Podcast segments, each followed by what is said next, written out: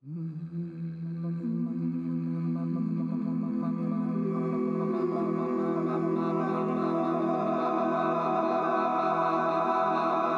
is the Institute for Music Leadership. Welcome to another episode of Create, Inspire, Lead. I'm your host, Jeff Dunn. On today's podcast, we're tackling the topic of graduate school. What are some considerations when musicians apply to graduate schools? How does that differ for those considering performance and those focused on research? If you receive multiple offers for admission and assistantships, how do you decide which to choose? To address this topic, I'm joined by Dr. Matthew Ardizzone, who is the inaugural Marie Rolf Dean of Graduate Studies at the Eastman School of Music and formerly the Associate Dean of Admissions. Dr. Ardizzone, thank you for joining us on the program. My pleasure. Thanks for asking me to be here. So, our topic at hand today is to talk about graduate schools, the application process, and determining which offer to accept and pursue in our graduate education. But let's start by taking a step back when students are considering graduate schools and embarking on the application process. What are some of the questions that they should be asking themselves? What are some of those considerations? Yeah, it's a really good question because I think, you know, when you're starting to apply to graduate schools, it it really wasn't so long ago that you were applying to colleges. And a lot of the questions you might have asked yourself in that process still pertain, but they sort of need to be updated a little bit. You know, I think the obvious one is thinking what you want to do professionally and and which programs will help you get there. The unique scenario for the student considering graduate school in music is that they they already entered a professional program as an undergraduate. So that question was already front of mind coming out of high school. And if you've gotten to you know your junior year of music school and you're thinking about graduate school chances are you know you've just solidified that determination to make music your profession and so that might seem like an obvious kind of no brainer place to start but it behooves the student to re-examine that question and maybe try to tighten the focus around it a little bit. And part of that means kind of stepping it taking a step back and doing a little bit of self-interrogation uh, to you know sort of get at the root questions under maybe why uh, you want to do this and uh, maybe more specifically how you want to do it i think a lot of us entered our undergraduate programs knowing that we wanted to spend a lot of time with our instrument um, and maybe not having a clear idea of what exactly that meant, you know, professionally, what we wanted to do with it. But by this point, we might be, you know, starting to home in on teaching or performing more, or in specifically chamber music, or more new music, or more baroque music and you know starting to develop a little bit more of a focus or maybe it's a research area uh, related to music that we want to go in and we'll come back to this question later, I think, but at, at the highest level, it's sort of you're it's the question that we're always asking ourselves, no matter who we are and what we're doing, which is who am I?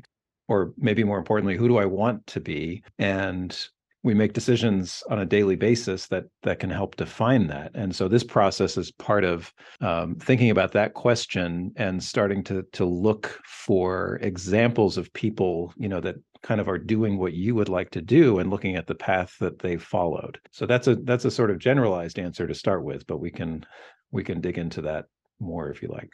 It sounds like from what you're saying then maybe we get a little more breadth with our undergraduate education. It's a little broader and then in graduate school we're starting to specialize and focus a bit more. Is that fair to say? Yeah, absolutely. I think that's sort of the general trend, right? Is that we're in this sort of funnel where there's just a lot more that we have to do even in a conservatory setting as an undergraduate you have your liberal arts requirements and there's a lot of theory and fair amount of music history um, and then of course your lessons your ensembles um, and all of that and the idea in in grad school is that you're going to start tightening that focus now of course that doesn't mean we we have lots of people um, here at Eastman, for example, who are doing more than one thing in in grad school. So that can still be a thing, um, but it's they're you know they're more the exceptions to the rule, I would say. So, what are some of the factors then that students ought to be considering in terms of selecting where they might apply and audition, if it's applicable, to graduate programs? Well, I think the the the number one thing that a lot of students lean on in in developing their lists of graduate schools are the recommendations of their teachers. And in the performance world, I think that's certainly the case where there's a lot of discussion maybe around, you know, who would be the the teacher that you know i as your teacher would like you to work with next you know um, i've gotten you to this point and i think uh, if you go study with this person then they'll they'll sort of pick up where i left off and um, and so listening to a teacher's recommendations does give a student a strong sense of you know what some of their options are um, in that case. But i think it needs to be bolstered by these sort of self-interrogation questions and sort of the bigger picture questions i guess of you know what what kind of institution am i looking for? Do i want to be you know it, what environment was i in for my undergraduate degree? Was it more university based was it a conservatory um, what was i missing you know as a part of that? Do i want to be in an environment where there's a lot going on around me that's not directly related to what i'm doing so that that can inform what i'm doing or if i had enough of that and i want to limit distractions and and really focus more? So again it's sort of flipping that you know an initial question that's kind of a typical one for the the college search of you know what type of environment do you want to be in um, and then re-examining that question in light of where you actually did your undergraduate and and are you ready for a change? You're ready for more of the same mm-hmm. that sort of thing. One of the things that I often get asked by some students, maybe upperclassmen, fall of their senior year, is making a decision between going to graduate school and just entering the job market and applying for positions. What kind of advice would you give to those individuals that are interested in a graduate education, but maybe they're unsure if it's the right time or the correct next step for them? That's such a great question because I think, you know, we can kind of feel like we've stepped on this train out of high school and it's left the station and now you know there's a there's a set of expectations about what happens next.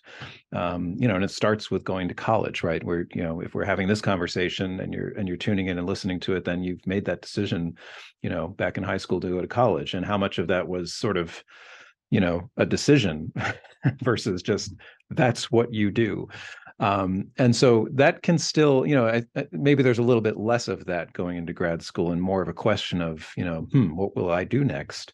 Um, but it can still feel a bit like that train is is is chugging along, and so the obvious next thing to do is the next level of degree in your in your area, um, and that may or may not be the case. So I think there's a lot to be said for again finding a way to to step back from what you're doing and kind of re-examine it and question it and really spend the time imagining yourself in that scenario for the next you know if it's a master's degree you're looking at you know the next two years um, if it's a doctoral degree it's, it's it's a good deal longer than that. It could even be longer than your undergraduate uh, experience. And you know those questions of what do i really want to do with my life can can maybe start to tighten down at that point to what do I really want to focus my attention on?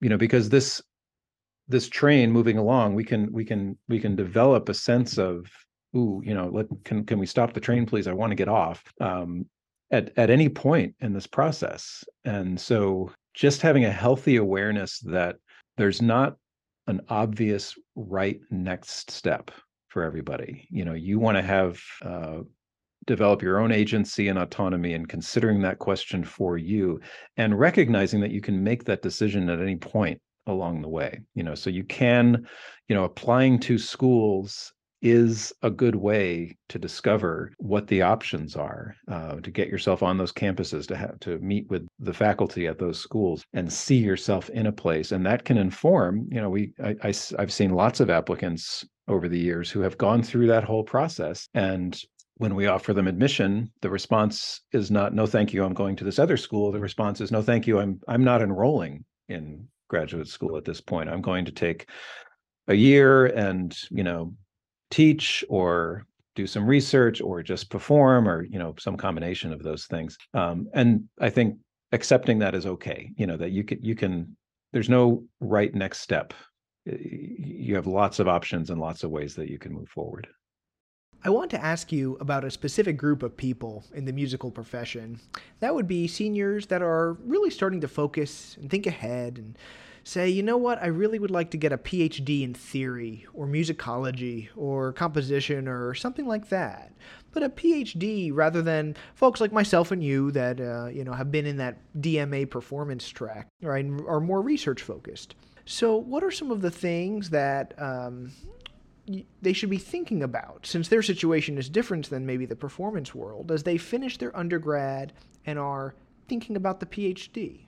That's yeah, great question because it is such a different experience doing a PhD, which I say not as somebody who's done one, but as somebody who came perilously close to doing one, um, but ultimately decided that that was not not the right path. And how I made that decision was this question of, you know, it, so if if the question I alluded to before is, you know, what do I want to focus my attention on for performance major? That makes sense. Um, when you when you start thinking about research and the PhD and what's involved in that, you know, the core coursework, which is challenging enough, but then needing to complete a project, you know, a, a dissertation sized project on your own essentially. Of course working with a faculty advisor but you know this is where the time to completion for a phd student gets extended is when they're working on their own trying to find the motivation to keep going right and and finish this project that they started 3 years ago or whatever it was. So the question really becomes for the student considering that path what is it that i can't stop thinking about? What is it that you know what problems in my field do I really want to try and solve? You know, and it could be like I think everybody else understands you know the, the, music of eastern europe in the 19th century in the completely wrong context and i need to correct their understanding of that mm-hmm. and that's what drives you if you don't have a nagging question that won't leave you alone that might not be the right path for you um, and so that was the decision maker for me. I, I was lucky enough to have an advisor who asked me that question. And, you know, I took some time and thought about it and realized, yeah, I don't, you know, I love researching, I love reading about music, I love reading what other people wrote was the key phrase i think um, about music and all of its cultural and social context and and all of that great stuff um, but I couldn't home in on a on a on a specific problem or issue that I wanted to solve that wouldn't leave me alone. Um, and so I didn't think I was going to have that motivation uh, to keep that going. How would you say the application process is different for folks in those positions? Or perhaps if you're applying for, you know, a master's degree or doctoral degree in a field like music education, that's a little more research based compared to that of a performance track.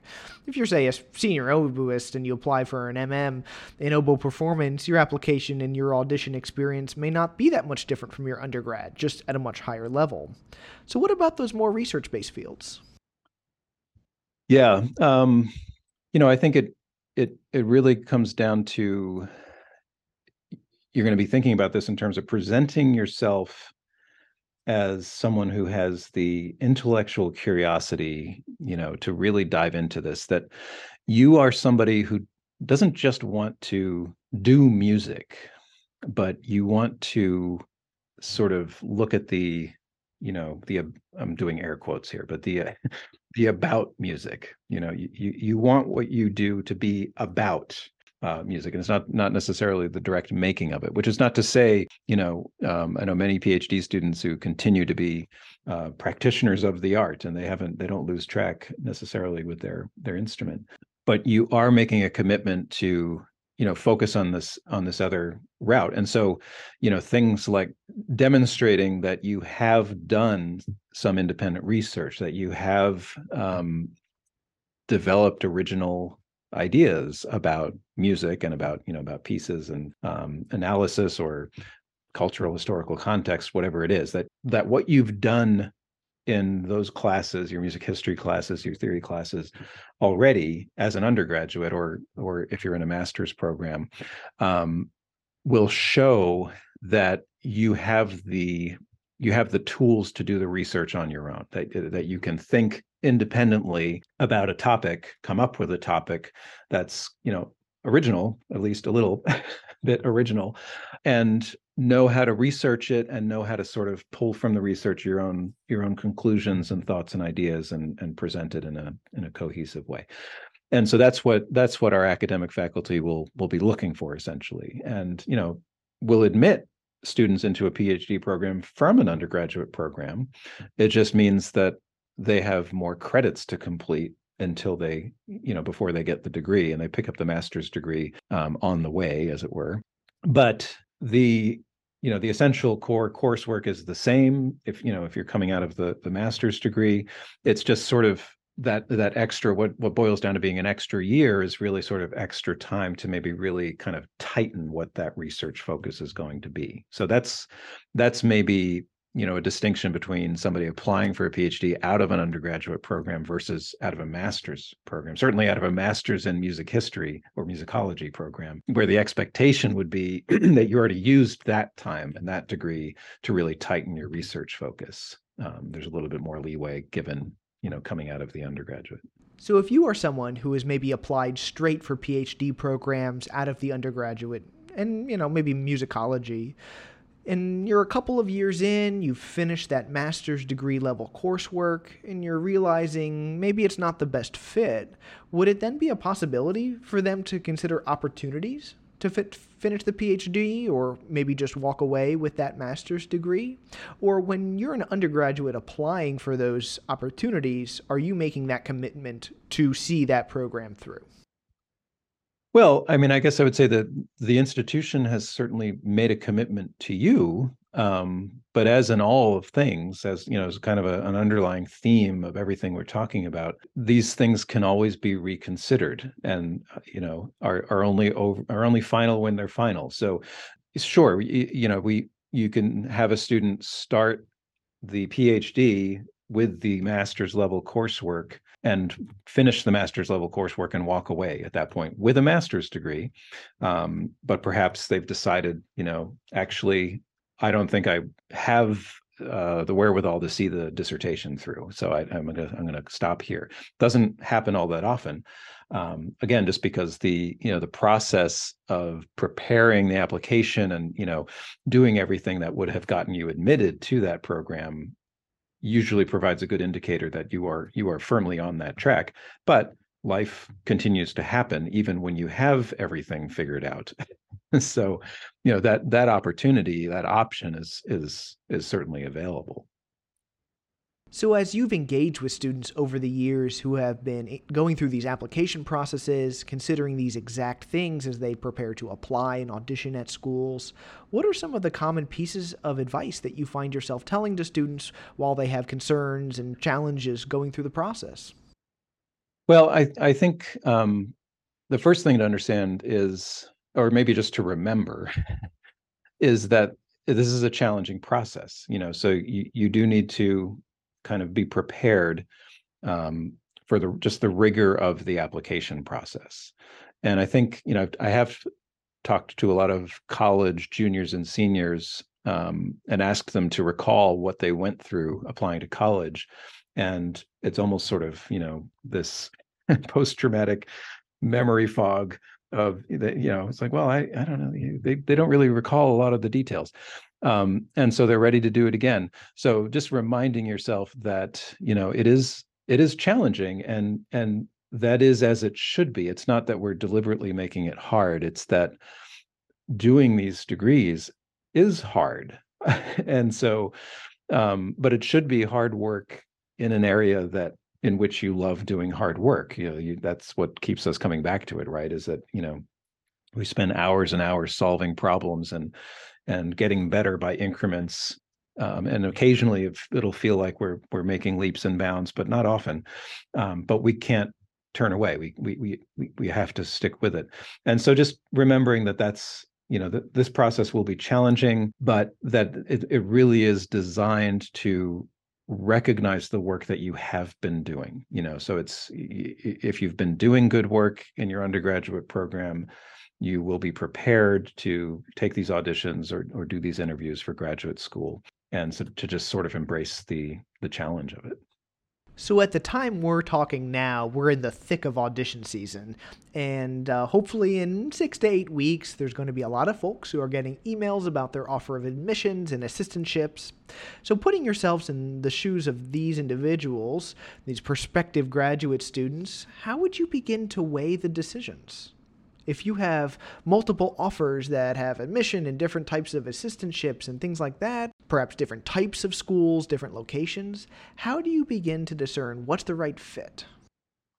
Yeah, I mean, ideally, um, and you know, we see many students in this situation.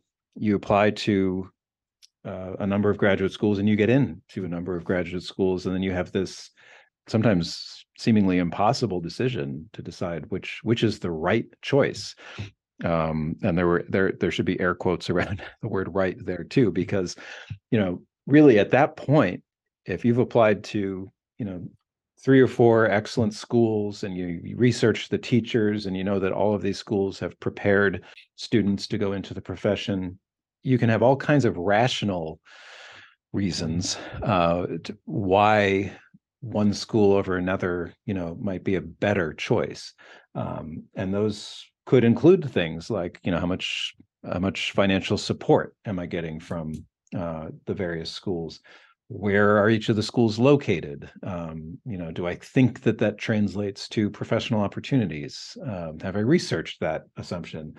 Um, you there's lots of lots of reasons to pick away at what what the right choice is. So just starting on that level might eliminate you know one or two of your options just in terms of you know this truly is out of reach uh, financially. I've talked to the school. It's not going to work you know i can't get the financial situation to be what i need it to be. I have to put it aside. That that can be uh, you know a reason to to take a school off the list. Hopefully that's not the case and you're really left with sort of comparing different rationales for why one school might be better than the other. And that kind of this is this is what you know there's a whole lot of research into how people make difficult decisions right? And the worst decisions or the hardest decisions i guess are the ones where there's sort of equal options you know and so who can say what the right answer is? And probably you know and that's one place to start uh, you know there there there isn't a wrong answer. And yeah there are personalities out there that would be comfortable sort of throwing a dart at these offers and wherever it lands that's where i'll go. That might not be the best approach but some of the research around making difficult decisions talks about you know when you've reached that point of you've you sort of exhausted the rational reasons why one place might be better than the other and you you haven't been able to distinguish them that's where you really need to come back to the personal reasons that we started off with. Who am i? Who do i want to be? Which of these programs is going to help me get to that point? And it might mean you know which of these programs is going to challenge me the most so that i can actually continue to become the kind of musician that i want to be? It can feel very inviting to you know choose the option of of least resistance. You know i, I know that I've, I've always excelled on my instrument and school a um, has offered me a nice scholarship to go and continue to excel on my instrument I did always think that I, you know, I really wanted to be able to give back as a teacher. There are no pedagogy options um, at that school, no real teaching about teaching, but I know I can do this. So that feels like a good fit. Whereas another school might offer those options, it will be a little bit more challenging uh, because you have to take, could take these additional classes beyond your major. Um, just having the option to do that presents you with you know another difficult choice of well hmm, should i study this additional thing in, in addition to my instrument? But if that's what will challenge you to become the kind of musician you want to be that might be the way to go. I'm not doing a fabulous job of describing the work that i should recognize here which is the work of ruth chang and there's a great ted talk that she does on making difficult choices um, and kind of using a job interview, um, you know, job option example, but it's it's highly applicable to uh, the graduate school scenario. Um, you know, all of that said, I think you know approaching it in a rational way is good. Keeping a spreadsheet with so that you're you're keeping track of you know what your financial scenario will be in each place what your options for you know maybe teaching privately outside of the school might be what your options for performing might be uh, what your academic opportunities will be will help and might you know do some some immediate sort of culling of the list. But really falling back on those personal questions of who i want to be and what program is really going to challenge me because being who we want to be uh, i think most of us would admit is hard right and and you know we think about the kind of person we want to be and then every day we're presented with opportunities to be that person or not and it's usually harder to to be that person so um, that's where the difficult thinking comes in it sounds like there's a lot of introspective work then that needs to be done about the things we value, the situation we find ourselves in, being able to weigh that. But at the core, it still sounds like if we are going to graduate school, then we want to put that program and the development it brings to us at the center of the decision. Is that fair? Yeah, absolutely. I think um, you know, I think our expectations for graduate school are that um, you know, if, if the undergraduate program was supposed to give us this sort of comprehensive foundation in the art form and um, and help us sort of figure out where our focus wanted to be, then our expectation for grad school is that it's going to allow us to really focus on on that thing. Um, so if that's sort of the center of of what you're what you're looking for, um, you know that that will help focus your your decision. I think. You spoke earlier about some individuals that end up ultimately declining their offers. Could you talk a little more about the situations those individuals might find themselves in that makes them say, you know what, maybe this isn't the right time or the right choice? And what might eventually lead these individuals to reapplying in the future? when we get a decline, we do try to find out, you know, what they're doing and and you know where they're going, if they're going to another school and why, and uh, or if they're not. And when the decision, I mean, you know, again, the realization that grad school may not be the right next step can come at any point during this process. Um, and it's kind of like, you know, when I talk to people about interviewing for jobs or not, you know, it's like, well, I don't know if I want this job, so I, am not going to interview for it. It's like, well, no, how do you know until you do the interview and go through the process and meet the people and you know and all of that before you you haven't been offered the job yet so don't make a decision about not doing the job and the same can can apply to grad school. So I almost wish you know that that more people who weren't sure would go through the process um, because it's really it's a relatively small number that we see ultimately saying actually i don't think this is the right direction. I'm just going to take some time off. But to answer your question about you know applying again sure i mean sometimes that's just it. You know they've they've realized that um, they need a little bit more you know maybe they got in uh, but maybe the financial support wasn't what they had hoped it would be and they realized that you know with some more preparation if it's a merit based scenario uh, that might turn out differently. So they're just going to take some time you know to go back and work on the craft and then and then come back and sort of represent themselves. And you know sometimes it's job uh, job related in terms of the assistantship you know earlier you asked me about what you know advice for people going through the application process and and i should have mentioned then uh, the importance of your resume and talking about the experience that you have beyond your musical experience and beyond your performing and you know, we have a lot of applicants who neglect to mention the teaching that they've done, which is kind of astonishing to me. But um, because it's not directly related, or they think it's not directly related to getting in, you know, they're not going to be judged on that. And that that may be true at a certain point. Many schools are also making decisions not just about who gets in, but who will do what in terms of an assistantship. And you know, certainly if you have experience already, um, that only helps. And if your experience if you don't have experience teaching, but you have experience working in other capacities, uh, even doing clerical work, there could be a job, you know, that is either through work study or even through a departmental assistantship that that you might be qualified for. So, being comprehensive in your resume uh, opens up those those options.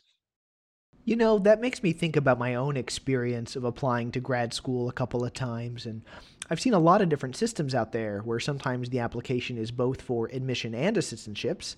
And some schools will have you do a couple of extra things just for the assistantships, too. Uh, so you make a great point about the resume and the information that needs to be on there. Going back to thinking about the financial aid thing, you made a comment about merit based systems. Would you say, if we were to, you know, kind of overgeneralize here, that for graduate school, there is a little more sense of the merit based system, especially when you're uh, allocating funding specifically to assistantships, compared to an undergraduate process that does have um, a lot of need based financial factors as well? Yeah, generally speaking, yes, because you know the main difference between the student as an undergraduate applicant and as a graduate applicant is uh, independence. You know, so when you apply as a high school senior and you do the FAFSA, the free application for federal student aid, we're looking at your parents' income and determining need based on that. When you apply to grad school and you do the FAFSA, it's your information. So it's much harder for a school to determine you know which grad students truly have higher need um, than others just based on that information so some schools will have processes for trying to get at that question but generally speaking that is the case and so you know a lot does hinge on the audition and the strength of the file overall whatever the school's you know particular approach to assessing applicants might be it's it's also important to keep in mind that you know levels of support will differ depending on the programs that are offered at the school. So, you know, if it's a school that doesn't have any doctoral programs, then, you know, the master's students are likely to be the recipients of what support there is. Um, and that can include assistantships and and and all of that great stuff. Um, whereas a school with doctoral programs might be funneling most of that support to its doctoral students and so that might have implications for what the school is able to do at the master's level um, whether or not a school is you know financially independent whether it's a standalone conservatory or institution of some kind um, or whether it's part of a university like like eastman but still financially independent like eastman um, or whether it's part of a university and is part of a more centralized structure. All of these can have implications for what the you know the levels of support might be and how much they might vary um, even from one student to the next or at least one degree level to the next. Um, so there's a lot to you know when we were talking about spreadsheets and keeping track of things there's a lot to be aware of in terms of what the financial aid structure might be for graduate students at a at a particular institution. We've talked a lot about very unique, different situations for graduate students in their programs. I'm just curious from your vantage point if you have any, you know, kind of overarching goals for the graduate students at Eastman. What are you hoping that they get out of their programs? Yeah, that's a great question. I mean, I think, you know, again on the on the surface of it, we want our students you know to come out on the other end really having come into their own i guess is one way to put it you know you've you've you've come here as a not yet fully developed artist or scholar or you know combination whatever it is but certainly a lot farther along than you were when you started your undergraduate program. And so you know i guess the hope is that you've really you've really developed as an artist and a scholar to the point that you are truly ready to step into the professional world. At the same time I always want our graduates to trust that it's been an intense two or three years, depending, you know, if you're doing the master's or the doctorate, uh, where you have been taking in a lot of information and you know performing a recital maybe every at least every year and have not had a lot of time to really let everything soak in you know and just sort of assimilate what you've learned before sharing it out again and so there will be a period of that happening and that that's a that's a beautiful thing that the you know the years immediately following graduate study can be some of the most rewarding growth that you experience um, if you're able to you know allow yourself the space and the time to continue obviously to practice and to do so maybe in a, in a more sort of self-teaching way. You know now you're truly going out as an artist who will continue to practice um, and may occasionally you know play for uh, for a teacher or do a master class but really on a day-to-day week-to-week basis you are now your own teacher. You know you are doing this on your own and that you will notice things changing in your playing i can almost guarantee or your singing in those years immediately following your study because everything that you've learned is in there and need but needs some time and space to to come out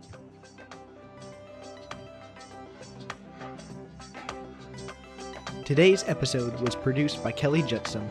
The music was written and produced by Stephen Vigner, Alexa Silverman, and myself. If you have questions, comments, or ideas for episodes, please contact us via our website at iml.esm.rochester.edu. If you like this episode, share it with your friends and colleagues and leave us a review on your preferred streaming platform. This podcast is a production of the Institute for Music Leadership at the Eastman School of Music. The views expressed in the podcast are the interviewees and do not represent the Eastman School of Music or the Institute for Music Leadership. From the IML, I'm Jeff Dunn. See you next time.